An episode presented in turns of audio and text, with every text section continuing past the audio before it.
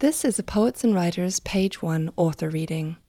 To hear more, visit us at pw.org forward slash multimedia or at soundcloud.com forward slash poets and writers. Interior life. There's a fly in the house I can't kill. I won't know if it's real until I kill it. It darts through my periphery as my internet yogi tells me that a cow can be an opening. I turn my mat to face the window so I can see the tree on fire, the red maple, but a truck that reads moving is in the way. Imagine yourself as a child watching, says the yogi, which I never want to remember, everything I had to watch. I don't let her finish. What she wanted was for me to take up space. Something about reclaiming joy by thinking of my favorite childhood TV program. Later, I give it a try while folding laundry, the real housewives of somewhere on high volume to dominate the persistent buzzing in my ear. A Dwell magazine placed on the back of my husband's shirt helps me get a proper fold. Am I taking up space with the proper fold? In my house clothes, I get on the floor into extended child's pose and reach for the cow opening.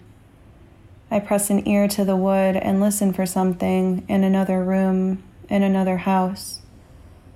What I hear is a long conversation about me that I didn't begin.